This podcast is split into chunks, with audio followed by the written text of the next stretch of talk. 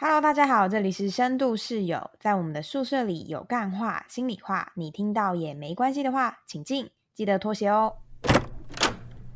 就是美国在六月二十四号，它终结了呃五十年来对于堕胎权的宪法保障。因为在美国的法律里面，就是宪法它是有最高的地位，但是在过往诉讼的判决，其实跟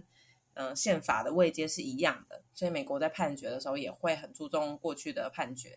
那可是因为最近他们大法官推翻了罗素韦德案，所以就导致变成说，所以这就意味着女性在美国可以堕胎的权利也就不受到保障了。对，而且因为这个法案推翻了之后，好像大法官也说，就是由各州去制定相关的权利，就会很影响到女性的自主权呢。其实我觉得堕胎权对女性来说是。很重要的一件事情，因为如果一个女性她是基于被迫生下了一个小孩，那不管对这个小孩的权益或对这个女性的权益，他们的最佳福祉都不是最好的安排，或甚至是说，可能是她意外的怀孕，但她其实是没有相关的资源可以继续养育这个孩子的。那在这样的情况下，她到底有没有权利可以去终止这个怀孕？我觉得那也就会看到就是自主。性这件事情，比如说在怀孕的过程中的各式各样的不舒服，可能各项呃需要的物品啊等等的，这些都会是让女性有蛮大的压力的。对，就是怀孕的过程、生育的过程，其实是女性要去承担的事情。所以，既然是女性自己要去承担这些事情、这些不舒服，然后讽刺的是，可是。呃，限制堕胎权对女性来说，就是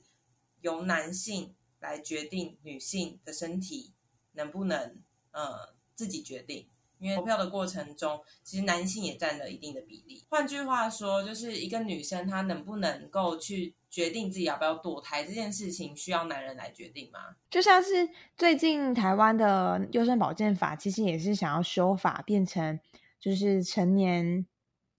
女性呃人工流产是不需要配偶同意，我觉得也是在呃显示出怎么样子在台湾的社会可以更尊重女性的生育权。嗯，好像在这个社会中去，我觉得这个社会中好像也会把怀孕视为是一种女人的责任。嗯，你身为一个女性，你本来就有义务要去为这个婚姻生下一个小孩，或者甚至是为这个国家效力去。增加更多的人口，这好像是一种女性的责任。然后，所以，因为我这次看到有一些人在讨论这个堕胎的事情的时候，有些人会说啊，可是那就是有一些女人她自己性行为之前没有做好一些防护措施啊，然后可能怎么会？真的，真的，我真有看到这种言论。然后还有人说，那就是她自己嗯遇人不淑啊，然后没有挑对对象啊，然后所以才导致说她现在需要去堕胎。我觉得男性也要负起责任啊！我觉得怀孕这件事应该是双方都需要负起责任的。其实，对啊，男性也需要避孕啊，就是或者是男性可以结扎啊，或者是什么。就是如果今天一个人就可以单性生殖的话，那我就觉得 算了，那就是这个人的责任。可是不是啊，怀孕就是必须要有精子跟卵子才有办法怀孕啊，所以应该是两个人一起需要去共同承担的。然后有些人就会说啊，可是。有一些情况下是女生是非自愿的发生性行为，比如说是被强暴的女生，那这种要他们生下小孩也是很残忍的事情。我一半同意这样的说法，因为这好像在显示说，如果今天这个性行为是她自愿要发生的，那如果她怀孕就不能堕胎了一样。嗯嗯嗯。可是我觉得，不管这个性行为是不是她自愿要发生的，可是子宫就是她自己的啊，好。这个我觉得这个言论背后好像在隐藏着一种价值观，是在说今天我禁止堕胎是为了要教训某一些没有洁身自爱的女人，就是因为你们没有好好的保护自己，或者是婚后性行为，嗯，然后你没有跟你先生好好讨论，所以我就是不让你堕胎，因为这个是你自己选择的，然后你自己要承担。我觉得这种言论蛮可怕的。我也觉得蛮可怕，而且我觉得我刚刚会提出那样疑问，是因为大部分人可能会这样想。我的立场是，其实保障女性拥有不需要他人同意，然后就可以执行人工流产的权利，是因为这个怀孕的这个历程是更影响着就是这个母亲的，所以她应该是拥有更大的身体的自主权，去决定她要不要继续怀孕。对，就像你说的，不管是自愿或者是非自愿的状态下，都应该要先保障女生的自主权，因为我觉得法律是一个最最低的标准嘛，就是你至少要保障她的权利，不然，比如说我最近看了那个《孟买女帝》，嗯，就假设她丈夫强迫妻子怀孕，可是你看在需要配偶同意的状况下，这个这个配偶就必须要生下他的小孩。嗯，这件事情就是很不合理的。为什么？当然，你说呃，在婚后也必须就是 only yes means yes，可是就是还是会有这样的状况。所以我觉得不论如何，应该是让女性有自己选择的权利，才会才不会有一些其就是我们想象不到的事情，然后影响到女性，比如说她的个人的人生发展啊之类的。我记得你上次好像有说到那个诶什么呜呜医生，你要不要介绍一下他？哦，对，有一些关于那个人工流产的一些迷思。针对最近这个美国堕胎权的事情，然后嗯，有一个妇产科医师，他叫呜呜医师，他就出了一个关于人工流产的迷思的懒人包，然后再讲，其实人工流产对于女性的身体或者是未来怀孕，并不会有太大的影响。嗯。然后，其实我一直以来都还蛮喜欢吴医师的，因为他是一个女性的妇产科医师，然后他一直以来都很为了许多的女性权益在做努力。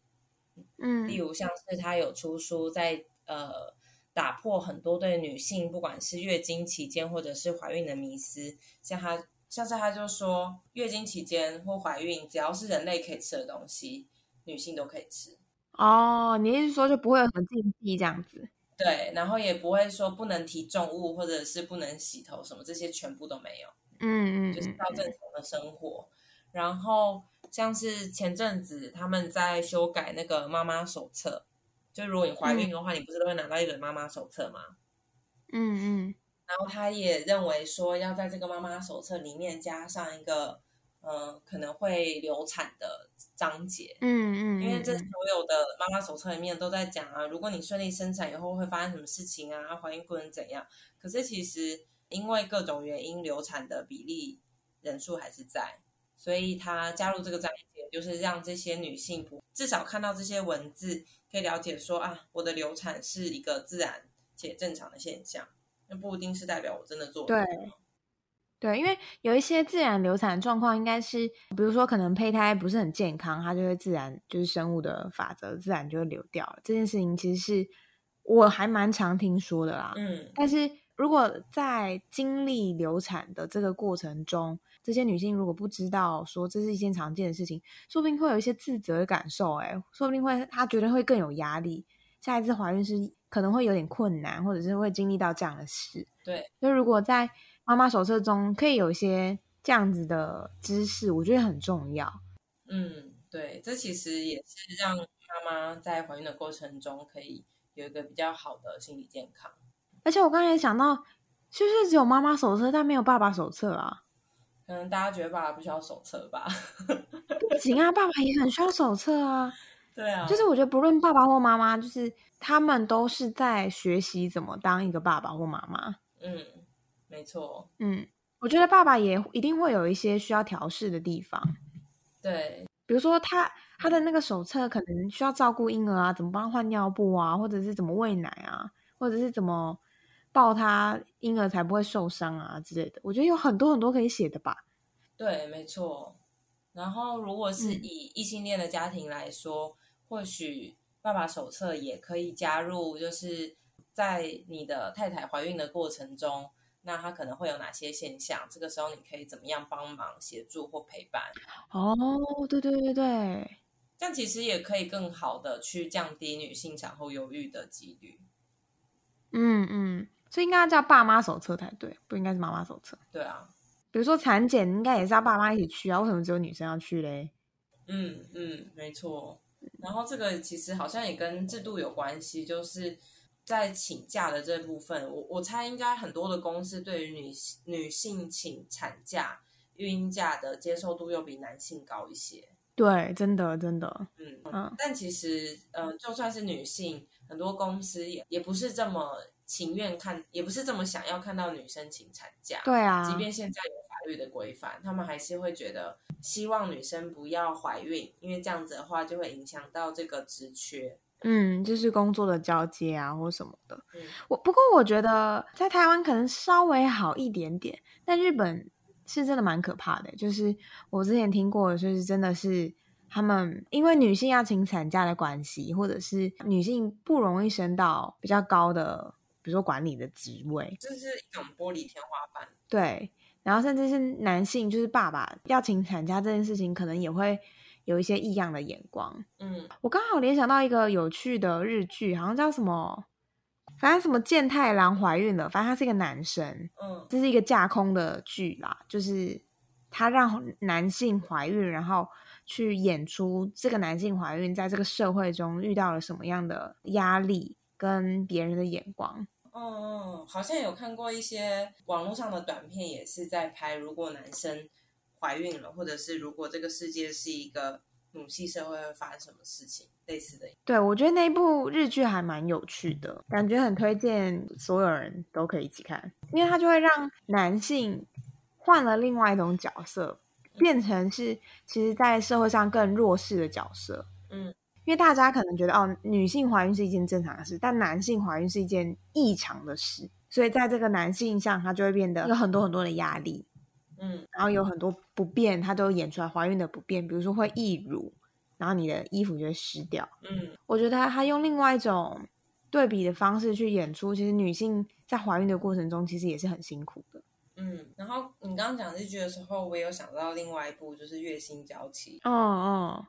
他们在后来比较新的这一季有一个剧情是，呃，女主角怀孕了，然后她跟男主角说，她希望男主角也去跟公司请呃孕婴假，然后男主角就跟他说，嗯，公司虽然是有在法规上面有这个保障，可是都没有人请过，这样子请的话，我好像就开了先例，然后后面的人也会跟着请，这样子不是会让公司很困扰吗？然后那个女主角就是义正言辞地跟他说，就是因为这样子才需要去开先例啊。对啊，嗯所以我觉得应该我听过的男性请产假真的很少诶、嗯几乎没有。但其实我觉得，不论就是男性或女性啦，就是在尤其是婴幼儿时期，能够好好陪伴他们就很重要。嗯，而且我觉得我们刚刚讨论到了这些，其实也是整个大环境对于生养小孩到底友不友善的一一个部分。所以如果说真的是环境够友善，哎，那么我觉得台湾的生育率也不会那么低。然后其实大家对愿意生养小孩的意愿也会提高。对啊，比如说薪资啊，或者是有没有一些育儿的支持系统，像是有没有那些什么托儿所，或者是有没有其他人可以在就是父母去上班的时候可以协助呃照顾小孩之类的。嗯，不过我觉得再把这个议题拉回来一点点，因为我们一开始讲的是那个罗素伟的案，对，但我觉得很大的一个部分的争议，其实应该也是大家在想说，诶，堕胎可能会对于呃妈妈本身，甚至我觉得爸爸本身，或者是甚至小孩有什么样的影响呢？嗯好像有些人像刚刚你说的那个吴医生有讲到嘛，就是堕胎可能其实不会影响到女性的身体那么多，因为我觉得这个言论其实是说的最多的。嗯大家就说啊，堕胎你就会伤身体啊，你身体就会很不好啊，什么什么之类的。嗯会有这样的迷思。然后甚至是我也听过一个说法是说，他会在家庭的动力上可能会有一些影响，比如说，嗯、假设你已经有先有手足出生了，然后后续可能就是有进行了人工流产，那这个手足可能会在潜意识上会觉得自己是不是也不会被需要，或者是他可能会被抛弃之类的。哦，哎，这个很很像是比较早期的某些心理学的理论。然后，但我不确定啦，我就我也不知道会不会是有这样的影响。讲到这个的话，我就可以分享以我自己的经验，让我想到我妈妈之前也曾经跟我讲过，她在嗯，因为我们家是我是老幺，那我同时也是老二，也就是我上面还有一个姐姐。嗯那我妈在我小时候的时候曾经跟我讲过，在生完我姐姐以后，她还有在怀孕，但是那个时间太接近了，她觉得她没有办法在短时间内照顾到两个小孩，所以她就决定去流产。然后后来过了，可能再过了几年吧，他们就觉得哦，可以了，是时候了，再再有个小孩没关系，也很好。嗯嗯嗯，然后就可以来陪陪老大这样子。然后其实这件事情对我来说，嗯，我好像没有感觉到自己是不重要的嘛。对我来说，比较是，呃，我爸妈怎么讲这件事情，因为在那个时候，嗯我觉得这件事情对我的影响比较是我的父母怎么解释这件事情，而不是这件事情是不是真的有发生。嗯嗯，像那个时候，我的妈妈她就跟我说，呃因为我爸妈他们有点迷信，然后后来就跟我说，就是他们有去，呃，有一次有去算命，然后算命就跟他说，他拿掉的那个小孩是一个男生。我也不知道算命怎么知道的啦，你也知道，对啊，如果可以堕胎，其实那个周数应该是很少，但是算命就说那应该是一个男婴这样。，OK，总之，不重点不是我们信，重点是我爸妈信了。然后 OK，我妈那时候就有跟我说啊，如果那时候知道是一个男生，那可能就不会拿掉了，为什么？因为他们就觉得有一男一女还不错啊。然后可能我是从小到大没有感受到重男轻女的这件事情，因为我们家都是女生，生的小孩都是女生。嗯嗯嗯只是我也在想说，哎，可能他们多少都还是会有一些对于嗯、呃男孩跟女孩的刻板印象，或是对一个嗯、呃美满家庭的刻板印象，就是一夫一妻，生下一男一女。嗯嗯嗯嗯嗯，然后所以当时我就想说，哎，会不会其实如果那时候我妈妈没有堕胎，那那我就没有出生了，好像也不错吗？因为其实嗯，其实我个人是觉得，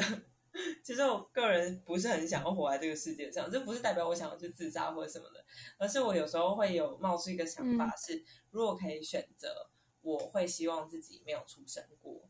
因为我觉得地球人口已经太多了，嗯加上我觉得这个环境没有很好，对，然后所以我就想说，哎，所以如果那个那个流产的那个小孩是一个男生，好像好像当时如果有生出来也不错，这样子就不是我来承受这个社会的，承承受这个这压，力对啊，承受痛苦。的，嗯不过你讲到这个，我其实有想到说，哎，到底我们在就是呃，以一种很理性的思考来说，就是我们的出生不是我们自己可以选择的，对，没错，对，然后我们可能就莫名其妙的这样生出来。但是我记得之前有一个朋友让我看了一本书，叫做书名我有点忘记了，但是它内容大概说就是有一个妇产科医生，然后接生了好多好多个小孩，然后呃那些小孩在很小的时候都有一种啊，好像是什么胎内记忆还是什么之类的。它里面有一个观点是说，呃，就是这些，就是他从那些小孩里面问出来的一些资讯，然后就得到了一个共同点是说，哦，这些小孩之所以选择这个家庭出身，都是他们自己选的。嗯，然后那时候就对我来说好冲击的一个新的观点，就我从来没有想过这件事情。嗯然后，然后很冲击之外，我就会想说，哈，那我那时候为什么要选这里呢？那时候到底在想什么？然后哎，我也有就，是他们现在真的很不好啦，就是就是就是我想要知道为什么我会那样选，然后甚至是，嗯、就是我有听过，就是我妈妈在跟阿姨聊天的时候，她就是在说哦，在哦我是老大，所以呢，在我还没有出生之前，就是其实我妈妈有怀孕另外一个孩子，不过好像可能不知道是三四个月还是四五个月的时候，那个小孩就是没有心跳了，所以后来就是有就是引产这样子。嗯然后我那时候听到这个讯息的时候，我就超震惊诶，因为我妈从来没有跟我讲过这件事情。然后除了震惊之外，我还有第一个反应是：啊 什么？原来我可以不用当老大，我就可以有一个哥哥或姐姐了。为什么他没有出现？然后为什么如果说我自己可以选择出生，就很不想，就是但为什么我就是不知道，我就会有一种想象上说，好，那这个这个未出生的哥哥或姐姐，他的灵魂没有出现的话，那他为什么没有再排队一次？在我之前，就是再出生再出生了一次之后，才轮到我呢？就那个排序到底是什么？不知道是不是因为排序需要时间，还是说你说排队吗？就像排队买东西一样。对啊，因为像那个灵魂急转弯，你有你有看过吗？有有有，对，它不是一个很长的楼梯要排上去，然后那个是要排队的。那有道理耶。对，啊啊，不然的话也有可能是当时流掉了，可能他就觉得啊，这个家庭跟我就是没缘分啦，所以他就找跑去找别人了。可恶！然后就轮到我了。说不定你在那个很长的楼梯上面已经后悔一次了，就是看到他突然间消失，想说啊完蛋了完蛋了，可是已经来不及重拍了，来不及，不想要买了，不想要排队。对啊，有哎、太好我之前也有过类似的想法，就是因为我你刚刚讲那个胎内记的那个这种观点，我之前也有看过，然后所以哦，我知道？对，因为我我之前有看过相关的文章，然后就讲说小孩子会会呃挑选妈妈挑选家庭，而且我还看过嗯有一个有一种描述是他们去访问这些小孩，然后一个小孩说，嗯，那个时候我就看到妈妈，然后觉得她笑起来很漂亮，感觉是一个很温暖的人，所以我就朝着她的肚子跑过去啦之类这种言哦，论，对。然后我也曾经想过，哈，如果是这样的话，那我是瞎了吗？我为什么，我为什么要跑到那个家庭？可能我自己的有一种想象是，哈，如果我可以自己选的话，为什么不选择，比如说出生在郭台铭的家里啊，或者出在王永庆的家里啊，就是至少可以大富大贵，感觉也不错啊。就到底我们当初到底是为了什么选择了这里呢？那说不定郭台铭的小孩，他也会觉得啊，当初为什么不选择一般寻常老百姓家里出生就好？好像也是哦嗯。哎，所以就是每个家庭的小孩都有不同的困扰啊，不管是在什么样的资源下，对啊，这种自己也太歪楼了吧，好好笑。聊到最后再聊这个，不过我觉得可以稍稍讲一下我我们的立场吧，就是其实我会觉得，就是这个法案过去的法案被推翻了，一定会对于美国有很大很大的动荡，因为嗯。毕竟听起来很保守派跟很自由派的意见是非常非常两极的。对，然后好像也有各地有不同，就是人群聚在一起抗议啊等等的，我觉得好像也会带来带给美国有很大的，呃，不管是政治上的动荡，甚至是民众的一些信心等等的，对于政府的信心。对，而且其实美国的整个民风是还蛮，嗯，整体来说是还蛮开放民主的一个地方。可是如果对说现在在美国大法官的席次是保守派比较多的话，那就会有问题，因为因为美国大法官的任期是没有期限，他可以一直做到，啊，他可以一直做到他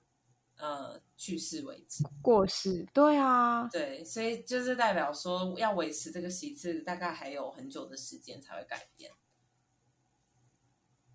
而且是不是也没有什么方法可以就是换人应该没有，？Oh my god，那真的太可怕了。不过我在猜，就是，嗯，这样的事件也带给了，就是各个国家有很多很多的讨论啦。就是我看，呃，台湾的优生保健法修法之后，应该不知道是修修完了还是正在修，不太确定。嗯，不太确定。嗯，总而言之，我们支持女性有生育自主权，嗯，也就是堕胎的自主权。没错。那我们这节内容就先到这边。各位听众，如果你对于堕胎权或者是女性的权益有什么这样的想法，都欢迎留言跟我们做交流。那如果你喜欢今天的内容，也可以到 Apple Podcast 进行五星评论。那就在这边说拜拜喽，拜拜。